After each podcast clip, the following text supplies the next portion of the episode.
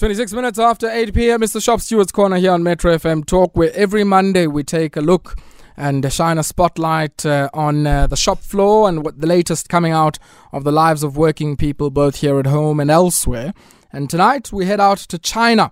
Uh, where uh, iPhone plant operated by Foxconn has uh, certainly over the last few months or so, uh, since around November, I understand, or even earlier, around October, um, uh, successive waves of protests as workers were fleeing uh, that uh, iPhone factory. And, uh, you know, this story, I guess, in many ways, the intersection point of so many different developments. One being the you know, very stringent zero COVID approach of the uh, Xi Jinping government out in China. And I think the second really being around uh, the um, responsibility of certain human rights violations in global supply chains um, and the implications uh, that that has for both the firms in some of these supply chains who are lead firms. Uh, who we are all familiar with. If you use an iPhone or any Apple device, you would certainly know who the lead firm is.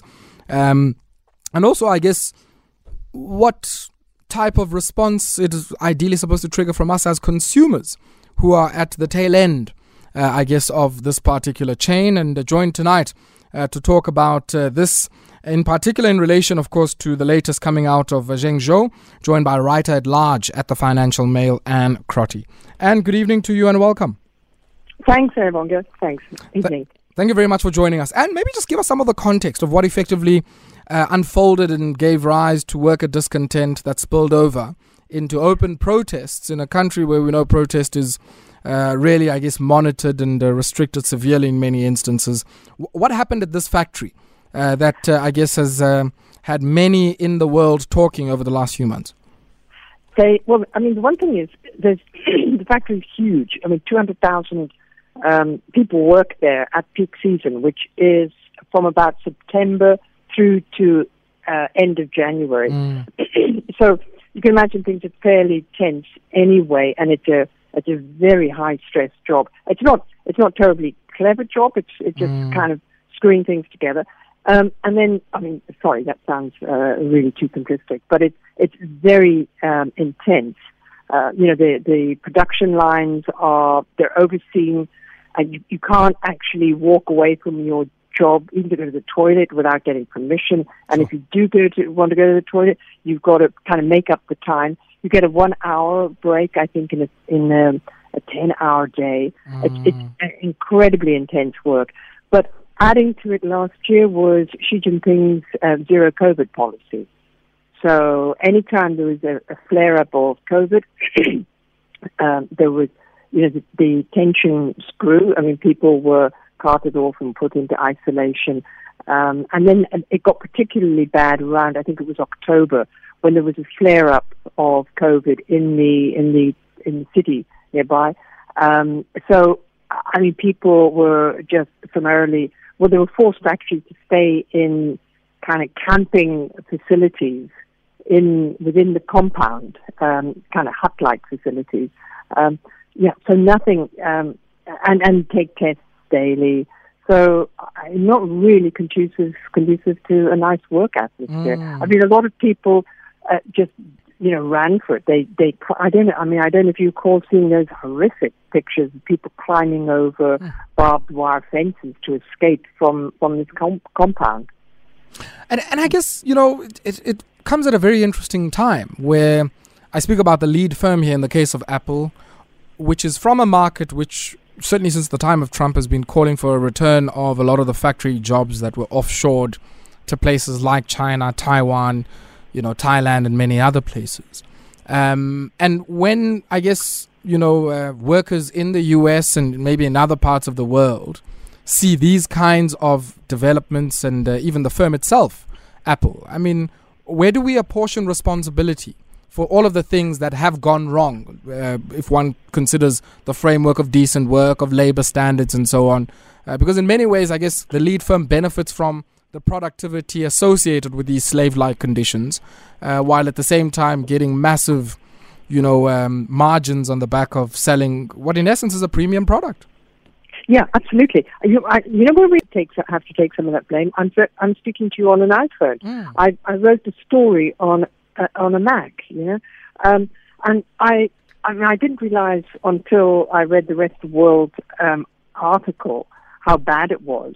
But, and then, of course, the other thing is that um, you know it, it's not slave labor in the sense that you know people voluntarily w- go and work there, and they get paid very nicely. Mm. I mean, but the conditions are, yeah, yeah. I mean, really appalling.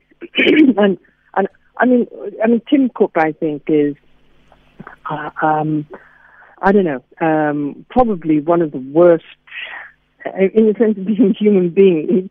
I don't know how he's managed to escape without being tarred by uh, by these work practices. Mm. You know, I mean, um, we we're all up in arms about uh, the you know Xinjiang and the um, the Uyghurs yeah, in Urumqi. Um, and I mean, as you say, you know, you talk the line between slave conditions and free conditions I, I, are pretty thin. Um, although I'm not sure if you're getting paid.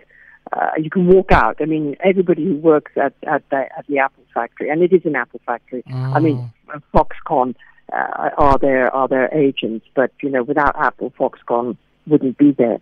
Mm. Um, so, but they do it voluntarily. Um, I I'm not sure. I'm not sure if if uh, I mean the share, Apple shareholders should be putting pressure on Tim Cook. Um, Apple consumers should be putting pressure on him, and I don't see any of that. Yeah, anyway. yeah. Look, I mean, um, these guys have uh, and 40 production sites in coastal and inland China.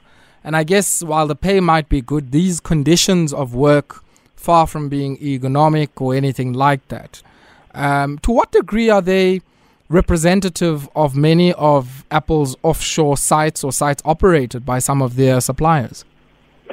I don't think um, any supplier will be able to get away with conditions that they can get away with in China. And I think that that I think Tim Cook probably realizes that mm. that is his problem, you know, in, in, in the next 10, whatever years.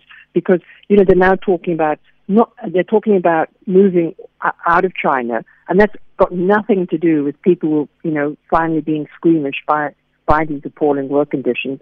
It's got to do with um, U.S. finally saying, hang on, we need to actually get, uh, you know, kind of loosen our ties with China. Um, and that's put him under pressure to find mm. alternative sources.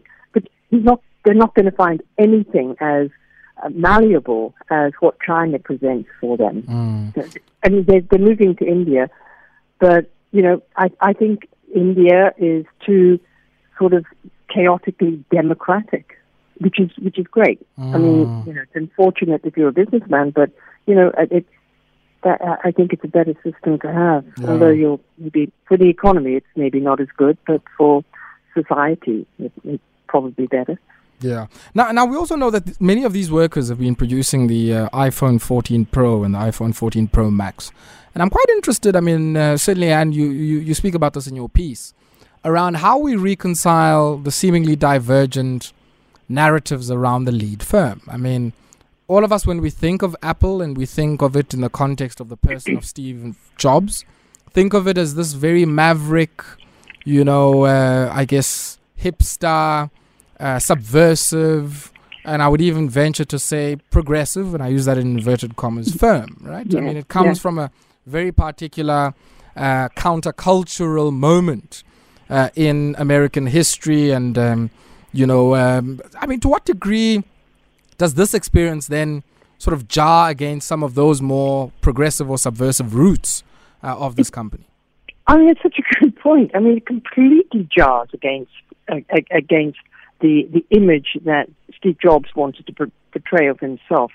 Um, I mean, he picked Tim Cook because you know the, Apple has been enormously successful. Um, you know, after, since um, Steve Jobs died, entirely because of Tim Cook and entirely because Tim Cook identified China as the best place for for manufacturing. Now, I'm I don't, I'm not sure if if if Steve Jobs would have been appalled, you know, for all the reasons that you've just highlighted. You know, he saw himself as a hippie, you know, uh, counterculture, and and you know, a, a sort of decent, a good person. Um, but uh, you know, he he knew what Tim Cook goes on to, and I think he chose him well, possibly for that reason, which is deeply, deeply cynical, isn't it? I mean, they just Apple just controls the narrative. It's amazing. Hmm. Amazing. Yeah, it speaks volumes about, I guess, uh, what people have often spoken about as the manufacturing of consent or the manufacturing of particular narratives, uh, which often, I guess, don't correspond with uh, what happens under the bonnet and what we see happening in the coal coalface of production.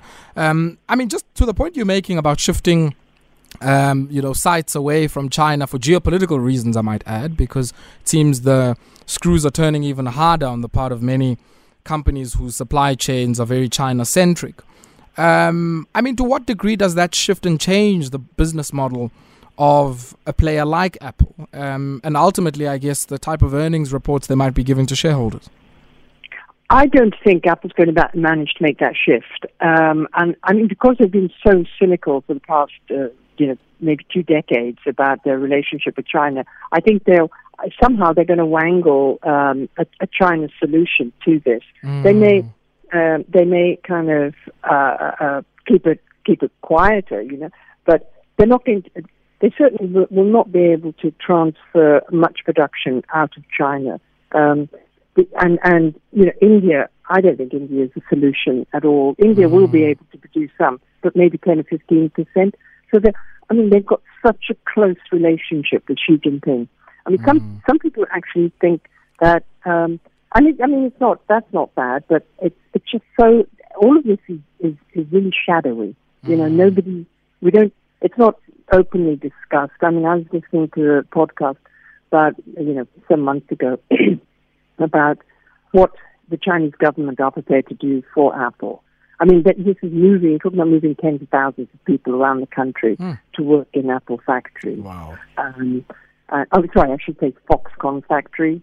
Uh, and they are Foxconn, but Foxconn is a separate entity, mm. which probably suits Apple more. It just, I don't know, you know, the people who buy Apple products, such as me, um, and myself, need, yeah. and need to become more aware. And I don't know how we, I mean, yeah, Apple Apple's also got a big uh, tax case mm. in front of the EU. You know, it's I don't know how they get away with this squeaky clean image. It's mm. such clever marketing. Look, I think if we as consumers and could mount some form of resistance here, it would probably be one of the largest uh, cons- examples of globalized consumer advocacy that has certainly been seen in recent history. Um, and maybe I think that you know that leads me to my next question, which is you know, we're speaking a lot here about, I guess, China enabling via all manner of economic rents and even, you know, uh, social coercion, the profitability of Foxconn and ultimately the profitability of the lead firm Apple. Uh, but in China as well, I mean, this model of becoming the factory of the world, uh, the stitcher of the world, has also hit its own internal contradictions. I mean, the Chinese Communist Party speaks about uh, this idea of common prosperity, dealing with income inequality and the maldistribution of income in China because they see it as one of the biggest risks in a country with as many people as China has. Um, I mean, what do you make of that narrative and how that might feature in how we understand this uh, case of Foxconn? I think, I think, um, I mean, when Xi Jinping first started talking about the common prosperity, I thought that was that was great, you know, mm. and also locking up, you know, uh, the occasional uh, chief executive Tech or you know top guy. yeah, yeah. um, and and now, um, I mean, some uh, one one of the top financial guys has, has disappeared, and that's what happens. They disappear. They don't get arrested. They just disappear. Um, I mean, I don't know if, uh, if anyone's seen uh, Jack Ma. Uh, mm. Very recently, but I think I think he was spotted. But you know, in a way, you, that seems like fair oh no, I shouldn't say fair, but reasonable enough treatment for people who have obviously uh, being corrupt. I mean, I wouldn't you like to see some of the corrupt people in South Africa? Ooh, I would relish I shouldn't prospect. Say that. I, I would relish the prospect. yeah, instead of having to go through the whole legal system, uh, you know, which takes years and years and years, and and you know these people are so corrupt they use the legal system, you know, to beat us up, you know, the mm. innocent up. But um, I mean, I do. If if Xi Jinping could develop the um, Common Prosperity Program, I, I think I, I, th- I do think that China could then present an alternative to you know to the American way of life. Mm. Um, an American way of life being you know whoever's richest is is the best yeah, person. Yeah, um, and I mean that's that's I think I really think the world needs um, an alternative to that to the free market capitalism mm. model that's sold by um, by by America. Uh, it, it just you know, doesn't seem to be coming out of China yet. Yeah, yeah. Look, we clamour and we all hope for that um, alternative to the financialized and globalizing capitalist paradigm. And uh, long may that hope continue. Ann, a pleasure catching up with you. Thank you so much for your time. Lovely. Thanks. Bye bye. Ann Crotty, writer at large, out at the Financial Mail. And uh, yeah, what do you make of that? Just made me want to look at the iPad and the phone just in a different way. Yeah, you might want to comment on that, and of course, our own complicity in that uh, global supply chain, which uh, reproduces not only capital for shareholders across the world, but also reproduces misery and human suffering. Now, uh, let's shift attention back, I guess, to the disaster story. And as Pamanda Kubula here sharing uh, a message with me out on Facebook saying, uh, Bawo, the uh, problem of uh, terracing uh, can be mitigated through strategic terracing. The Nelson Mandela Bay uh, mayor has successful has access to a scientifically proven method of capturing water, plus or minus 1,000 uh, cubic meters or liters in trenches as the rain lands in high altitude areas. Hoping to communicate with you on this as it can be traced back to Kemetic and Egyptian irrigation methods that built empires. So, yeah.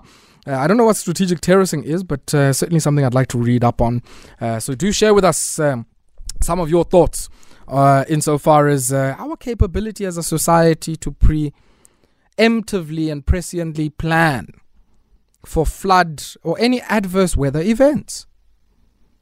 You know, South Africa is so interesting. In Gqeberha, there's a drought. And I also heard uh, weather warning earlier on today about, you know, heat conditions in eThekwini. Not too far, there's flooding.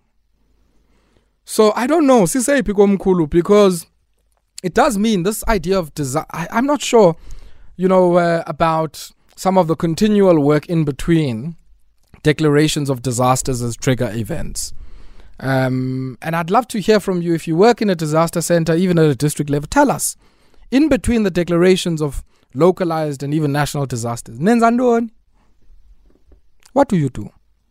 You know where, where I come from, there, there, there's a nice badge I often think about. In a triangle, badge i-badge got disaster i don't know if it's a sort of a national or a provincial thing but ngike ndibabona abantu bencibile qha ayikicaci kum kanye kanye uba aba bantu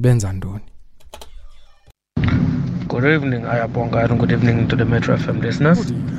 You guys have just had an interesting conversation with the people from the disaster management. I just wanted to figure out something. How is it possible that a country like South Africa is a drought ridden place or does not have water. But then a country like Dubai or countries in the Arab Emirates have access to drinkable water in excess, in abundance, but then they are located in a, in a desert. I'm asking this because there's been looming um, water crisis in Port Elizabeth for the past seven years. Yes, and right now they are implementing this water cuts mm. into the locations except for the suburbs. Mm. So how is it possible that we don't have water, but then there are there, there are these desert places that have water? We do not have water. Like, what's wrong with our drainage system? I know I don't understand, my brother. And you know the saddest part, if I can add something extra there. So by rainfall, I think we probably get more rain than uh, Dubai or the United Arab Emirates. We get more rain but they have drinking water there.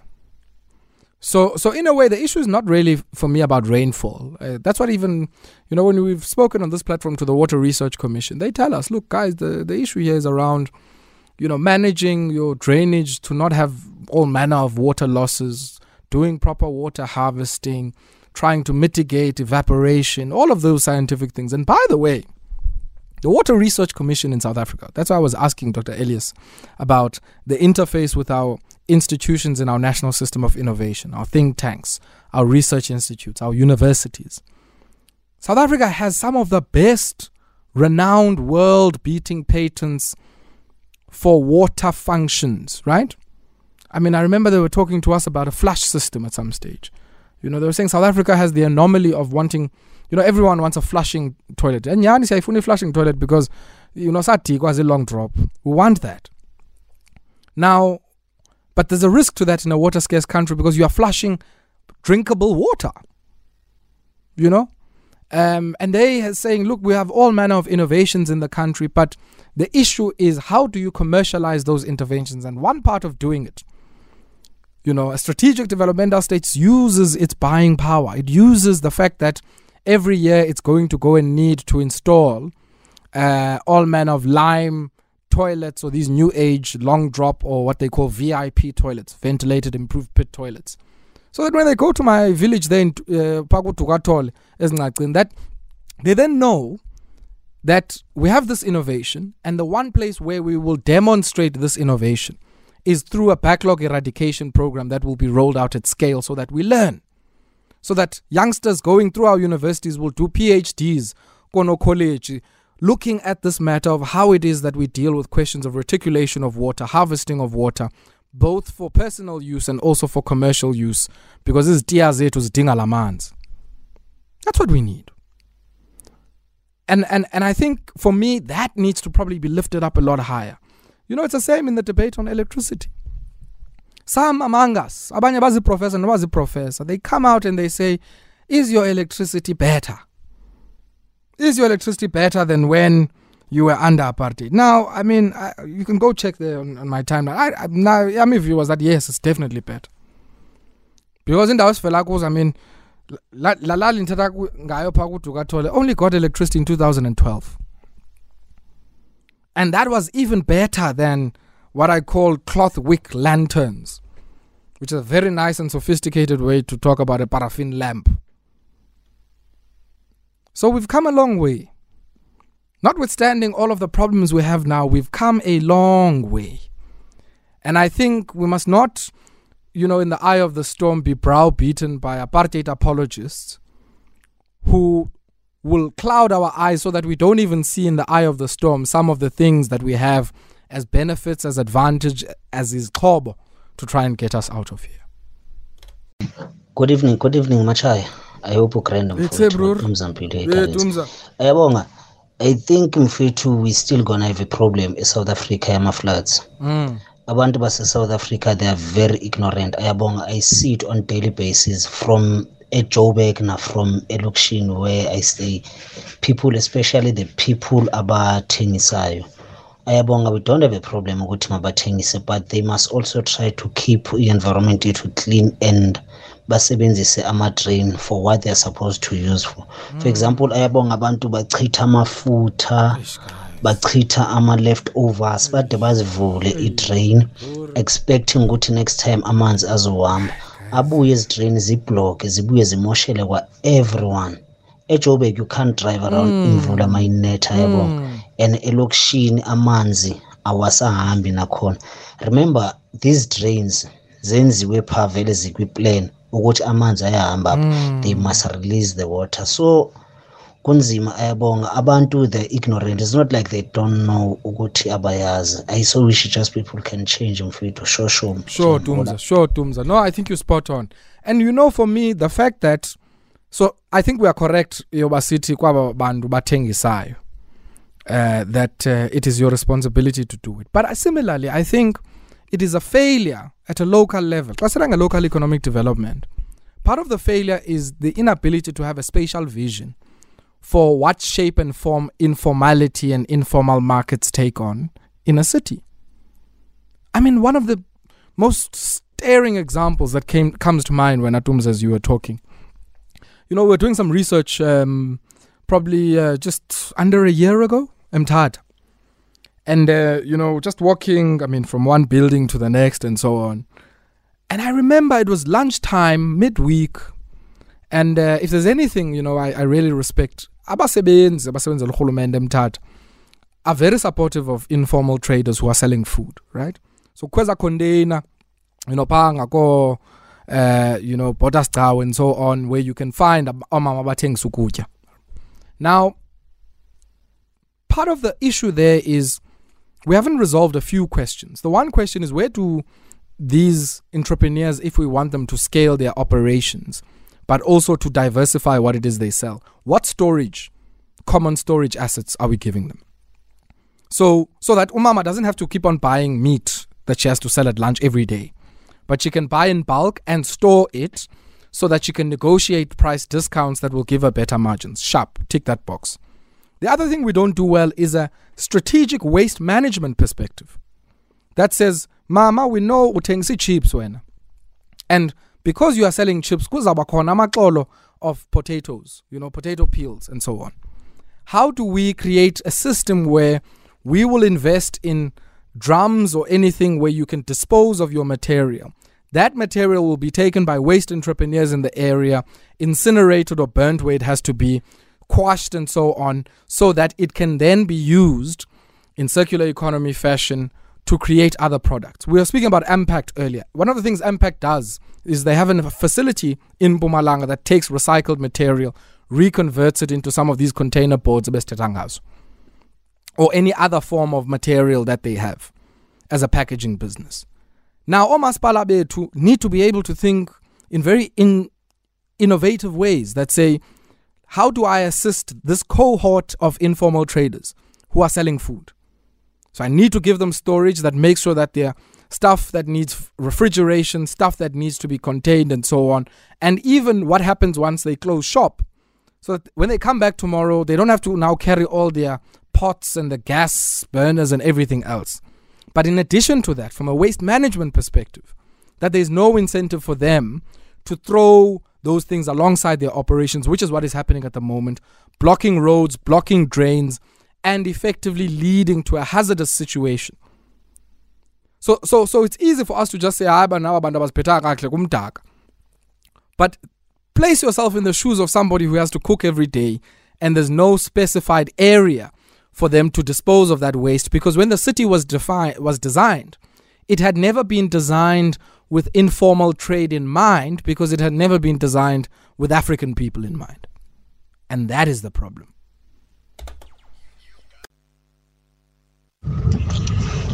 Sure, sure. I will, my brother. Sure, sure. Who's it from Yes, Eating yes. Lisa, Yeah, I just want to highlight as we bring up a new week of our discussion Yes, sir. with Metro FM Talk